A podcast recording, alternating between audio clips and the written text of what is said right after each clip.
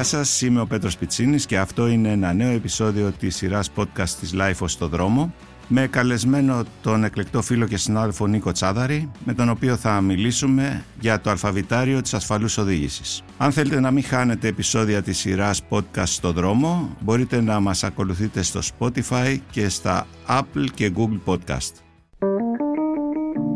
Είναι τα podcast της Life. Γεια σας και πάλι. Όπως είπα και στην αρχή, ε, σήμερα έχω καλεσμένο στο podcast στο δρόμο τον φίλο και συνάδελφο και οδικό αγώνο και ιδιοκτήτη του Κέντρου Μετεκπαίδευσης Οδηγών Driven που βρίσκεται στο 300 χιλιόμετρο της Εθνικής Οδού Αθηνών Λαμίας, τον Νίκο Τσάδαρη. Γεια σου Νίκο. Γεια σου Πέτρο.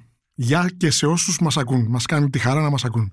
Σήμερα λοιπόν θα ήθελα να ασχοληθούμε με ένα θέμα που το είχαμε πιάσει λίγο στην αρχή. Βασικά το είχα πιάσει εγώ στο πρώτο μου podcast ε, που είχα καλεσμένο τον Άρη Ζωγράφο, πρόεδρο του Συλλόγου Ελλήνων Εκπαιδευτών Οδήγησης. Ενός από τους δύο συλλόγους. Σωστά. Γνωστό και μη εξαιρεταίο. Όπου είχαμε συζητήσει για το θέμα της εκπαίδευσης ε, των νέων οδηγών. Πριν πάρεις δηλαδή το διπλωμά, τι μαθαίνεις. Όμως ε, νομίζω ότι είναι εξίσου σημαντικό, ίσως και σημαντικότερο, πώς οδηγούμε όταν πάρουμε πλέον το δίπλωμά μας και είμαστε κάποια χρόνια οδηγοί, έμπειροι και υποτίθεται ότι οδηγούμε σωστά, αλλά δυστυχώς οι στατιστικές δείχνουν κάτι άλλο. Μάλλον δεν οδηγούμε σωστά γιατί έχουμε ε, πληθώρα τροχαίων ατυχημάτων και σοβαρών τροχαίων δυστυχημάτων, ε, χάνουμε πολλές ζωές και τραυματιζόμαστε στους δρόμους μας, άρα κάτι κάνουμε λάθος και νομίζω ότι εσύ Νίκο είσαι ένας από τους ειδικούς που μπορούν να μας πούν αυτά γιατί λόγω της ιδιότητάς σου ως εκπαιδευτής οδήγησης υποδέχεσαι, υποτίθεται έτοιμους οδηγούς και ίσως να τραβάς και τα μαλλιά της κεφαλής σου. Εσύ έχεις εξάλλου μαλλιά, εγώ δεν θα μπορούσα να το κάνω. Σε λίγο ε, δεν θα έχω. Ε, να συνεχίσω αυτή τη δουλειά. Είσαι σε πολύ καλύτερο δρόμο από μένα. Ήθελα λοιπόν να σε ρωτήσω, καταρχάς ποιο είναι το επίπεδο των οδηγών όταν έρχονται στη σχολή σου; Τι βλέπεις εσύ, αν βάζαμε μια κλίμακα, ας πούμε άριστα το 10, πώς θα έλεγες ότι είναι ο μέσος επισκέπτης, μέσος μαθητής; Που έρχεται στη σχολή. Δεν θες να το ακούσεις, πίστεψέ με. Σχεδόν στους 100 μαθητές, μόλις 5-6 μπορούν να έχουν πιθανότητες να επιβιώσουν ή να αντεπεξέλθουν σε μια δύσκολη στιγμή. Τόσο απλά. Ε, ε, το ποσοστό είναι τραγικά χαμηλό. Είναι τραγικά χαμηλό και είναι η πραγματικότητα η οποία αποτυπώνεται κιόλας στους δείχτες των τροχαίων που συμβαίνουν καθημερινά στους δρόμους. Ωστόσο, έχω την πεποίθηση με βάση και τις συζητήσεις που κάνω με κόσμο, με φίλους, γνωστούς, ότι όλοι δείχνουμε πάντα τον άλλο ότι είναι κακός οδηγός. Δηλαδή, όλοι θεωρούμε τους εαυτούς μας ότι είναι καλοί οδηγοί, αλλά ότι οι υπόλοιποι είναι χάλια. Ε, θέλω λοιπόν να σε ρωτήσω οι άνθρωποι που έρχονται εκεί σε σένα, ε, τι πιστεύουν για τους εαυτούς τους; Θα σου πω μια, το αποτέλεσμα μιας έρευνας που είχε γίνει πριν λίγα χρόνια στην Κρήτη. Είχαν ρωτήσει λοιπόν πολλούς οδηγούς ποιοι πιστεύετε ότι φταίνε για τα πολλά τροχαία που έχουμε στο νησί; Το 96% των ερωτηθέντων απήντησαν ότι φταίει ο οδηγός για τα τροχαία της Κρήτης. Μία από τις ερωτήσεις της έρευνας είχε επίσης τι πιστεύετε για τον εαυτό σας; Είστε καλός οδηγός, κακός οδηγός, μέτριος οδηγός; Το 96% των ερωτηθέντων απήντησε ότι είναι καλός οδηγός. Αυτό νομίζω ότι απαντάει στην ερώτησή σου μέσω της έρευνας. Ωραία λοιπόν. Ε, εσύ που εντοπίζεις τα σημαντικότερα ελλείμματα λοιπόν, στο, μέσο, ε, στο μέσο Έλληνα οδηγό, με βάση την εμπειρία σου. Το πρόβλημα είναι δομικό και το πρόβλημα ξεκινάει πριν αρχίσει ακόμα να ασχοληθεί ο φίλος μου Άρης, ο ζωγράφος, δηλαδή οι σχολές οδήγησης. Με λίγα λόγια, θα έπρεπε ε, ήδη εδώ και πάρα πολλά χρόνια να έχουμε τακτικά μαθήματα κυκλοφοριακής αγωγής στην πρωτοβάθμια εκπαίδευση, στα δημοτικά. Στη συνέχεια, στις δύο τελευταίες τάξεις του Λυκείου, εκεί που κακά τα ψέματα όλοι οδηγούν νόμιμα παράνομα, παράνομα δηλαδή γιατί δεν έχουν δίπλωμα, θα έπρεπε να υπάρχουν θεωρητικά μαθήματα οδήγησης. Και στη συνέχεια να αναλάβει ο Άρης με το συνάφι του στις περιβόητες σχολές οδηγών να πάρει το δίπλωμα. Από εκεί και πέρα όμως η οδήγηση είναι μία τέχνη στην οποία επιβεβαιώνεται επακριβώς η διαβίου μάθηση. Αυτό που λέμε διαβίου μάθηση. Δηλαδή κάθε μέρα που περνάει, κάθε χιλιόμετρο που οδηγείς και το βιώνεις, εάν είσαι εκεί, σε κάνει καλύτερο οδηγό. Με ποια λογική; Σου μεγαλώνει τη βάση δεδομένων, τις εμπειρίες. Αυτή λοιπόν αυτή η βάση δεδομένων όσο διευρύνεται τόσο σου δίνει πληροφόρηση για αυτά που συμβαίνουν μπροστά σου ώστε να μπορείς να εκτιμήσεις, να αξιολογήσεις τι πρόκειται να συμβεί την επόμενη στιγμή. Με όσο αυτό έχει πιθανότητες επιτυχίας ή αποτυχίας. Νίκο, έχεις απόλυτο δίκιο σε αυτό. Όταν κάνεις ε, λάθος πρόβλεψη θα έχεις και λάθος αποτέλεσμα. Αυτό όμως πώς μεταφράζεται οδηγικά; Δηλαδή πού εντοπίζεις εσύ σαν σύμπτωμα όλων αυτών που περιέγραψες τα λάθη, τα σημαντικότερα λάθη που κάνουμε στον δρόμο. Ακόμη και έμπειροι οδηγοί που θεωρούν τους εαυτούς ότι είναι και καλοί οδηγοί. Δύο είναι τα λάθη. Το πρώτο λάθος είναι η άγνοια κινδύνου. Δηλαδή, κανείς οδηγός ή και επιβάτης αν θέλεις, δεν συνειδητοποιεί το μέγεθος του κινδύνου που διατρέχει συμμετέχοντας στην αυτοκίνηση. Αυτό είναι το πρώτο λάθος. Που προέρχεται από έλλειψη οδηγικής παιδείας, συγχώρεσης το ρατσισμό και γενικής παιδείας. Γιατί; Γιατί οι περισσότεροι από εμάς πιστεύουμε ότι το όποιο ατύχημα δεν αφορά εμάς. Έγινε σε κάποιον άλλον. Έφταιγε κάποιος άλλος. Μην ξεχνάς άλλωστε ότι είμαστε ένας λαός επιρρεπή στο να φταίει κάποιος άλλος. Αφού δεν φταίμε εμείς λοιπόν, για ποιο λόγο να βελτιωθούμε. Αυτό λοιπόν είναι το σημαντικότερο λάθος. Δεν μπορούμε να εκτιμήσουμε το μέγεθος του κινδύνου που διατρέχουμε, άρα δεν δίνουμε τη σοβαρότητα που πρέπει στην οδήγηση, στην τέχνη της οδήγησης. Σου θυμίζω ότι το πλέον επικίνδυνο πράγμα που κάνουμε σε καιρό ειρήνης είναι ότι συμμετέχουμε στην αυτοκίνηση. Και αυτό αποτυπώνεται με όλα τα νούμερα της στατιστικής. Όταν λοιπόν αυτό δεν το συνειδητοποιείς, δεν του δίνεις και την πρέπουσα σημασία. Θα σου πω ένα χαρακτηριστικό παράδειγμα, που είναι μια σκέψη υποσυνείδητη που συμβαίνει σε όλους και μας θέτει σε κίνδυνο ή μας κάνει να απομακρύνουμε τον κίνδυνο. Εμείς είχαμε ραντεβού εδώ 3,5 ώρα. Αν πούμε λοιπόν ότι στις 3,5 πρέπει να είμαστε στο live για το podcast, τα λέω καλά; Πολύ σωστά έχουμε κάνει λάθος επιλογή. Έχουμε γίνει οδηγοί αγώνων γιατί έχουμε προτάξει το χρόνο. Αν πούμε υποσυνείδητη σκέψη, πρέπει να είμαστε στο live για το podcast στις 3.30 ώρα, αυτόματα έχουμε προτάξει το πρέπει. Αυτή λοιπόν η υποσυνείδητη απλή σκέψη από μόνη της σε κάνει καλό οδηγό ή επικίνδυνο οδηγό. Σωστό είναι αυτό που λες, ας μην ξεχνάμε εξάλλου ότι ένας σημαντικός αριθμός των τροχαίων ατυχημάτων οφείλεται ακριβώς στη βιασύνη μας, στο να προλάβουμε κάτι ξεκινάμε βιαστικά, προχωράμε βιαστικά και τελικά δεν φτάνουμε καθόλου. Ακριβώς, ακριβώς αυτό. Αυτό λοιπόν είναι έλλειψη γενικής παιδείας. Είναι έλλειψη οδηγικής παιδείας. Αυτό ήταν το ένα. Αυτό είναι το βασικό. Από εκεί ξεκινάς. Και από εκεί και πέρα θα πρέπει να ξέρεις ότι δεν σου αρκεί ένα δίπλωμα. Κακά τα ψέματα, οι σχολές οδηγών έχουν απαξιωθεί από μόνες τους. Όχι επειδή φταίνει οι εκπαιδευτικοί. Υπάρχουν πάρα πολλοί εκπαιδευτικοί, όπως ο Άρης ο ζωγράφο. Αλλά από μόνες τους έχουν απαξιωθεί γιατί όλοι τι λέμε, πάμε στη σχολή οδηγών να πάρουμε δίπλωμα. Ε, και είναι τόσο βαθιά η τέχνη της οδήγησης. Είναι μια τέχνη η οποία πρώτα απ' όλα είναι παιχνίδι μυαλού. Μην ξεχνάς ότι την ώρα που οδηγούμε είναι σαν να παίζουμε σκάκι με όλους τους γύρω μας. Και οδηγούς και πεζούς. Πόσο δύσκολο είναι να προβλέψεις τις κινήσεις που θα κάνουν αυτοί, ώστε στο τέλος της παρτίδας να είσαι νικητής. Τι σημαίνει νικητής, Να έχεις μετακινηθεί και να μην έχεις ματώσει. Εσύ ως εκπαιδευτής, πώς προσεγγίζεις τους μαθητές σου; Ώστε να αλλάξει αυτή η νοοτροπία, ώστε να αντιληφθούν πόσο σημαντικά είναι όλα αυτά που αναφέρεις και να συμπεριφέρονται ανάλογα στο δρόμο. Πρώτα απ' όλα, δεν τους αφήνω επουδενή να αισθανθούν ότι εγώ είμαι ο εκπαιδευτής. Γίνομαι μέλος της παρέας των εκπαιδευομένων και εγώ και οι συνεργάτες μου στο κέντρο και ουσιαστικά τι κάνουμε, παίζουμε και μαθαίνουμε ταυτόχρονα όλοι. Δηλαδή, ανταλλάσσουμε απόψεις με ποια λογική; Ότι για κάθε άποψη που λέει ο καθένας πρέπει να έχει και τεκμηρίωση, λογική τεκμηρίωση, όχι με εφηρμοσμένα μαθηματικά, ούτε με περίεργες εξισώσεις. Εάν λοιπόν εσύ μου προτείνεις κάτι που αφορά την οδήγηση και μου το τεκμηριώσεις με τρόπο που η κοινή λογική να το δέχεται, αυτόματα πάμε παρακάτω γιατί έχουμε δει ότι αυτός είναι ο μόνος τρόπος. Γινόμαστε λοιπόν μία παρέα και εκπαιδευόμαστε στην οτροπία της οδήγησης κυρίως, που είναι αυτό το παιχνίδι μυαλού, και δευτερευόντως στις κινητικές δεξιότητες. Γιατί οι κινητικές δεξιότητες, δηλαδή το να κάθεσαι στο κάθισμα, να πιάνεις το τιμόνι, να αλλάζεις ταχύτητες, να πατάς τα πεντάλ, αυτά είναι δευτερευού σημασίας.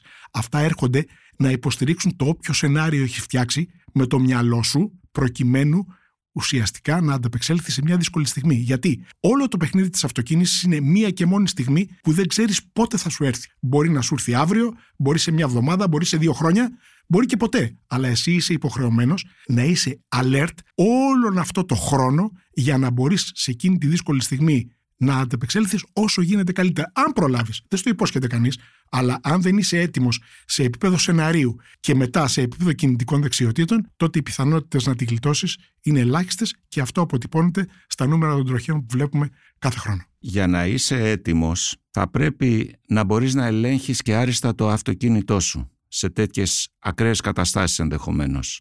Να είναι δηλαδή και ο εαυτός σου προετοιμασμένος, αλλά να έχεις και κάποιες, να κατέχεις και κάποιες τεχνικές ή κάνω λάθος. Τα λες πολύ σωστά. Αυτό προϋποθέτει όσον αφορά σε ένα τέτοιο κέντρο μετεκπαίδευσης ε, την ύπαρξη κάποιων υποδομών, ε, συσκευών, μηχανημάτων. Βεβαίως. Υπάρχει ένα κέντρο μετεκπαίδευσης οδηγών λειτουργεί ως εξής. Θεωρία και πράξη. Θεωρία και πράξη. Θεωρία και πράξη. Γιατί; Όσο καλός να είσαι στη θεωρία, όσο πιστικός να είσαι και όσο να σε εμπιστεύονται οι εκπαιδευόμενοι, πάντα θα τους μένει μια μικρή απορία. Θα έχεις μικρούς άπιστους θωμάδε που θέλουν να ακουμπήσουν το δάκτυλο στον τύπο των ύλων. Τι κάνεις λοιπόν, για κάθε θεωρία έχεις στήσει μια συγκεκριμένη άσκηση και πας εκεί και αυτό που τους λες στη θεωρία το βιώνουν οι ίδιοι στην άσκηση. Τι θέλω να πω; Έρχονται πραγματικά εκεί πέρα άνθρωποι οι οποίοι είναι συνειδητοποιημένοι για τις όποιες οδηγικές τους ατέλειες. Και λένε λοιπόν, Εγώ ξέρω ότι δεν είμαι καλός οδηγός, αλλά πάω σιγά. Δεν τρέχω. Λε τι δεν τρέχεις, πας με 60-70. Πάω 60-70, στην εθνική οδό πάω και 120. Αυτός ο άνθρωπος λοιπόν που νομίζει ότι επειδή πάει 60-70 ή και 120 έως 120 είναι ασφαλής, όταν μπει σε μία άσκηση τυποποιημένη που έχουμε που λέγεται άσκηση αποφυγής, φερνάρισμα πανικού με ταυτόχρονη αποφυγή εμποδίου που γίνεται με 40 έως 50 χιλιόμετρα, πλήρως προσχεδιασμένη άσκηση με την υποστήριξη του εκπαιδευτή, όταν βλέπει λοιπόν ότι με 40-50 χιλιόμετρα δεν μπορεί να ανταπεξέλθει και σκάει απάνω στους κόνους που είναι σαν να χτυπάει ανθρώπους, αυτός καταλαβαίνει ότι χρειάζεται κάτι πολύ περισσότερο από το να πηγαίνει σιγά προκειμένου να τη γλιτώσει. Πρέπει με λίγα λόγια και το μυαλό του σε επίπεδο κατασκευής σενάριων και οι δεξιότητές του σε επίπεδο κινητικών δεξιοτήτων, τι κάνεις με το τιμόνι, με τα φρένα και αυτά, να βελτιωθούν και να βελτιώνονται κάθε μέρα που περνάει περισσότερο. Γιατί; Είναι απλό. Οι συνθήκες κάθε μέρα που περνάνε δυσκολεύουν. Διαφοροποιούνται. Επειδή αναφέρθηκε στις συνθήκες, εκτός από τις συνθήκες, αλλάζουν όμως και οι τεχνολογίες των οχημάτων. Αυτό που προανέφερες ε, σχετικά με τους κόνους, αυτή τη στιγμή υπάρχουν ε, που τους χτυπάς που έχουν που, που, ουσιαστικά αναπαριστούν σώματα ανθρώπων. Ε, αυτή τη στιγμή υπάρχουν σε πάρα πολλά αυτοκίνητα και στο μέλλον σε όλα ε, συστήματα ασφαλούς πέδησης που προειδοποιούν τον οδηγό, φρενάρουν και μόνα τους, ε, είτε απαλύνουν τις συνέπειες τέτοιων ατυχημάτων είτε τις αποτρέπουν. Τι έχεις πάνω σε αυτό, εσύ ως εκπαιδευτής έχεις προσαρμοστεί σε αυτά τα νέα δεδομένα; Οι, οι μαθητές γνωρίζουν να διαχειρίζονται αυτές τις νέες τεχνολογίες; Όχι, αυτό είναι σαφές. Δυστυχώς υπάρχει ένα έλλειμμα ε, γνώσης της ε, χρήσης των νέων τεχνολογιών ή της αξιοποίησης. Γιατί; Γιατί πρέπει να διαβάσεις πολύ. Όλες αυτές τις τεχνολογίες χρειάζονται να καθίσεις κάτω, να εξαντλήσεις το owner's manual, το βιβλίο του κατασκευαστή. Δεν το κάνει κανείς μας. Είναι όπως τα κινητά τηλέφωνα. Προσπαθείς εμπειρικά να πάρεις κάποιες γνώσεις χειρισμού. Προσφέρουν τρομερές λειτουργίες. Και εμείς τι, τι χρησιμοποιούμε; Εμείς τηλέφωνο, μήνυμα. Είναι σαν το μυαλό μας. Χρησιμοποιούμε ένα 6-7%, 10 μέχρι εκεί. Γεια σας. Λοιπόν, αυτό το πράγμα είναι ένα πρόβλημα. Το δεύτερο πρόβλημα είναι το εξής. Αυτές όλες είναι τεχνολογίες που μας πηγαίνουν σιγά σιγά στην 100% αυτόνομη οδήγηση. Εκεί που θα μπαίνεις μέσα στο αυτοκίνητο και θα είσαι επιβάτης. Μέχρι να γίνει αυτό το πράγμα, κατά την άποψή μου το επιβεβαιώνουν και οι αριθμοί, κινδυνεύουμε περισσότερο. Γιατί; Γιατί νομίζουμε ότι είμαστε ασφαλείς. Δεν υπάρχει χειρότερο πράγμα από το να είσαι μέσα σε ένα αυτοκίνητο που δεν τα κάνει όλα μόνο του και να νομίζεις ότι είσαι ασφαλής. Μα είδες ότι κάποια μοντέλα, ας πούμε, Τέσλα, είχαμε τραγικά δυστυχήματα. Καθόταν κάποιος στο τιμόνι, είχε βάλει το αυτόνομο πρόγραμμα οδήγησης, το αυτοκίνητο έκανε κάποιο λάθος και είχαμε τραγικές συνέπειες. Αυτό είναι μια extreme περίπτωση, Πέτρο, που ναι. γίνεται, όπως το λες. Προφανώς. Έχει συμβεί. Άκου την πιο απλή περίπτωση όλοι γνωρίζουμε ότι τηλέφωνο και οδήγηση δεν πάνε μαζί. Ούτε με car kit. Γιατί το πρόβλημα με το τηλεφώνημα είναι η συγκέντρωση, η, η απόσπαση, η απόσπαση προσοχής. Τι γίνεται όμως, όλα τα αυτοκίνητα πλέον επικεντρώνονται στην λεγόμενη οθόνη πολυμέσων. Αυτό το, την, μια τηλεορασούλα που έχει μέσα που τα κάνεις όλα. Έχει πει κανείς λοιπόν πόσο αποσπάτει η προσοχή μας στην οθόνη πολυμέσων και πόσο κινδυνεύουμε την ώρα Πάντως ο, ο Άρης έχει ξελαργιαστεί με αυτό το θέμα. Ε, το ακούει κανείς; Ναι. Σου θυμίζω ότι στι παρουσιάσεις των νέων μοντέλων που πηγαίνουμε, μας λένε για τα υπόλοιπα χαρακτηριστικά του αυτοκίνητου ένα τέταρτο και για τη συνδεσιμότητα και την οθόνη πολυμέσων μια μισή ώρα. Μα γιατί οι πελάτες καθορίζουν την τελική τους επιλογή από το πόσο καλή συνδεσιμότητα, πόσο μεγάλη οθόνη, πόσο γρήγορη απόκριση έχουν τα συστήματα συνδεσιμότητας. Αλλά πρόσεξε τώρα το λάθος μήνυμα που δίνεις που κάνεις τον πελάτη να κινδυνεύει. Όταν δεν του λες ότι η ύπαρξη αυτής της οθόνης του αποσπά την προσοχή, άρα τον κάνει να ρισκάρει την ώρα που οδηγεί, κινδυνεύει περισσότερο. Όταν ο κώδικας οδικής κυκλοφορίας επιτρέπει να μιλάς στο τηλέφωνο την ώρα που οδηγείς με Bluetooth ή με CarKit, τι κάνει, σε εκπαιδεύει ότι αν έχεις αυτό το σύστημα είσαι μια χαρά. Ενώ δεν είναι έτσι. Το πρόβλημα είναι ότι όπως και να μιλάς, χάνεις την προσοχή σου από τον δρόμο. Ε, συγγνώμη όμως, αυτά τα μοντέλα τώρα, όλα τα καινούρια μοντέλα εφοδιάζονται με αυτά τα συστήματα. Ναι, γιατί... Πολυμέσων όπως τα λέμε. Γιατί; Ε, και επιτρέπονται παντού σε όλο τον πλανήτη. Η χρήση του επιτρέπεται. Επιτρέ... Όχι σε όλο τον πλανήτη. Όχι ναι. σε όλο τον πλανήτη. Υπάρχουν πολιτείες των Ηνωμένων Πολιτειών που όλοι τις θέλουμε να τις μοιάσουμε, που απαγορεύεται ρητά και διαρροπάλου. Στη Δε Αγγλία, μετά εκείνο το τραγικό ατύχημα του Βιτίου που ξεκλήρισε εκείνη την οικογένεια, η ομιλία στο τηλέφωνο ποινολογείται έως και 3.000 τερλίνε και δεν ξέρω και τι άλλο όσον αφορά ε, point system κτλ. Ομιλία στο τηλέφωνο με οποιοδήποτε, με οποιοδήποτε τρόπο. Ναι. Με οποιοδήποτε Ωραία. τρόπο. Υπάρχουν δε εταιρείες, ναι. για να ναι. ολοκληρώσω, που σέβονται πραγματικά και τον εργαζόμενο και τους άλλους, οι οποίες μία φορά να σε πιάσουν, μία από αυτές είναι η BP, η BP Global, ή κάτι άλλες εταιρείες φαρμακευτικών. Μία φορά αν πιάσουν υπάλληλο να μιλάει την ώρα που οδηγεί, πάει στο λογιστήριο. Δεν υπάρχει δεύτερη. Α, άρα εσύ τι προτείνεις, τι συμβουλεύεις εσύ ας πούμε στους ε, μαθητές, που, στους, στους οδηγούς που έρχονται στο κέντρο ε, μετεκπαίδευσης; Στους, ε, τι τους προτείνεις, να, να, να τα κλείσουν, να μην τα χρησιμοποιούν όχι, καθόλου; Όχι, να προσπαθήσουν. Δεν λέω μόνο για το κινητό. Γιατί εδώ πέρα, ας πούμε, και, και ένα ηχοσύστημα να θέλεις να ρυθμίσεις, αποσπάται η προσοχή σου από τον δρόμο. Δεν χρειάζεται να ρυθμίσεις το άκουσμα. Τι ναι. ακούς, ακούς μουσική δωματίου, χαλαρώνεις. Θα μας κόψεις και τη μουσική. Εσύ. Ακούς, περίμενα να σου πω. Εγώ, να σου, εγώ σου εξηγώ, δεν σου κόψω τίποτα. Τι λες στους εκπαιδευόμενους, τι λες; Τι λέω; Ε, ακούω μπιτάτι ανάλογα με τα κέφια μου. Δεν, Μπράβο, δεν έχω τα ίδια. Λέω. λέω ότι η οδήγηση, αν θες να είσαι συνεπής και ενδεχομένως να σωθείς, απαιτεί 100% πνευματική και σωματική παρουσία. Όσο αποκλίνεις από αυτά, τόσο αναλαμβάνεις ρίσκο. Να, το έχεις, να είσαι συνειδητοποιημένος. Αυτό λέω. Δεν ισχυρίζομαι εγώ ότι είμαι 100% σώματι και πνεύματι την ώρα που οδηγώ εκεί. Αλλά ξέρω ότι όσο χάνω από αυτό το 100% παίρνω ρίσκο. Και εκεί πια έχω ένα υποσυνείδητο τρόπο άμυνας. Χαμηλώνω τις απαιτήσεις μου, την ταχύτητά μου με λίγα λόγια. Τόσο απλά. Δεν μπορεί να κάνεις τίποτα άλλο. Και το τέλος, το μήνυμα που δίνει ένα κέντρο μετεκπαίδευση οδηγών, ξέρεις ποιο είναι; Ότι ποτέ δεν είσαι έτοιμος. Πάντα θα υπάρχει κάτι που θα σε ξεπερνάει. Άρα φρόντιζε να είσαι όσο πιο πολύ έτοιμος γίνεται, μήπως και γλιτώσεις κάποια πράγματα.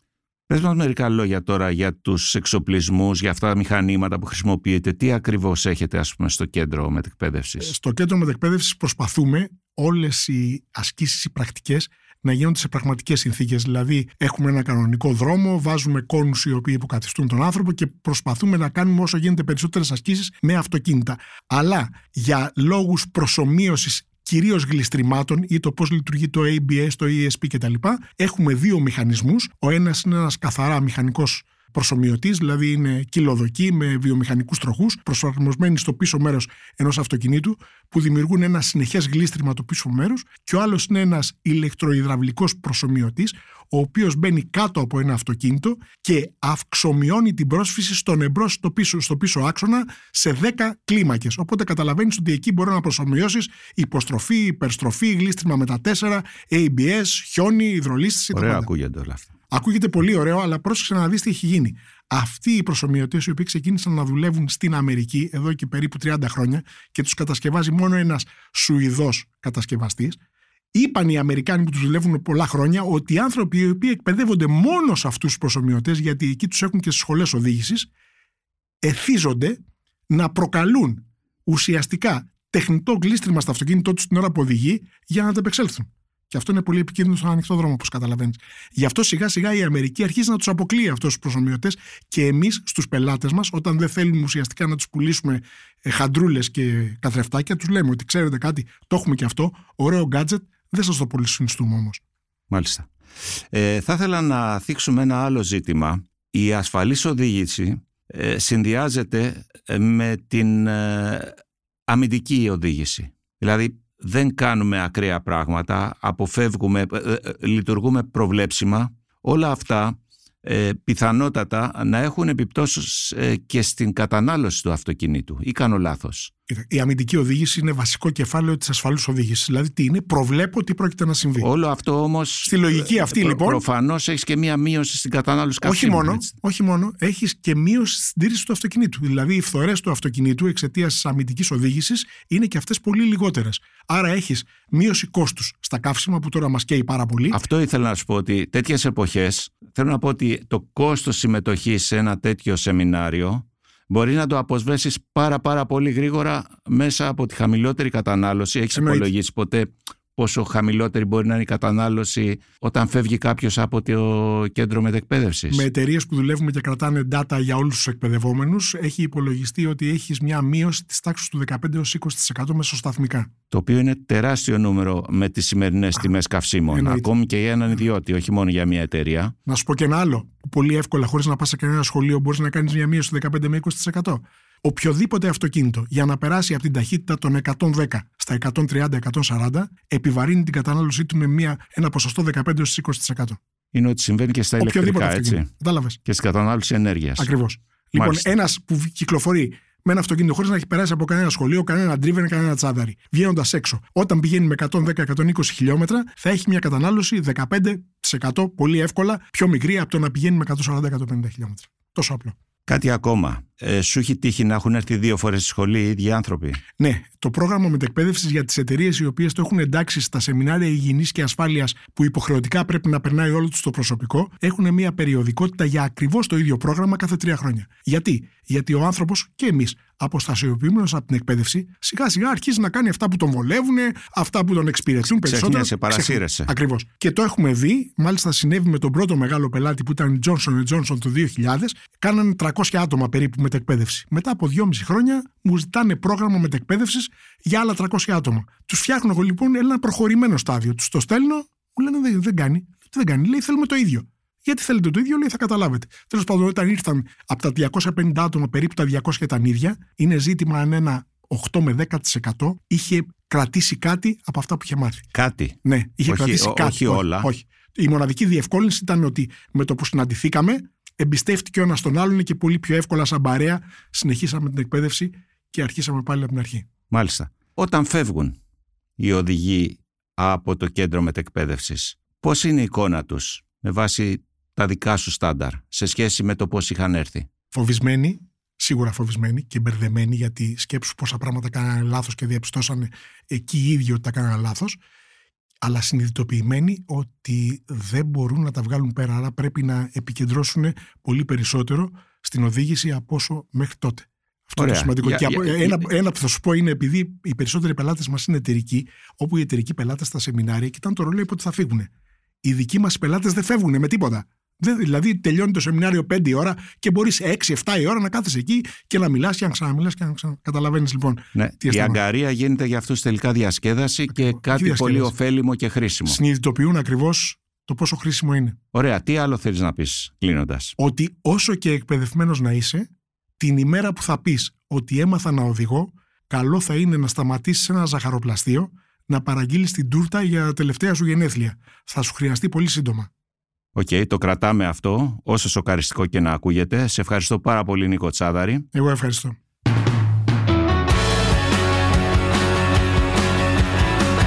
Είμαι ο Πέτρος Πιτσίνης και αυτό ήταν ένα podcast της σειράς επεισοδίων της LIFO στο δρόμο με καλεσμένο το συνάδελφο εκπαιδευτή οδήγησης και δημοσιογράφο αυτοκινήτου Νίκο Τσάδαρη. Αν θέλετε να μην χάνετε επεισόδιο της σειράς podcast στο δρόμο, μπορείτε να μας ακολουθείτε στο Spotify και στα Google και Apple Podcast. Ευχαριστώ πολύ και γεια σας.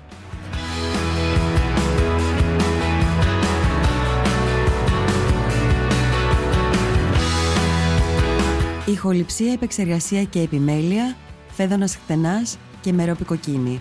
Ήταν μια παραγωγή της Lifeo. Είναι τα podcast της Lifeo.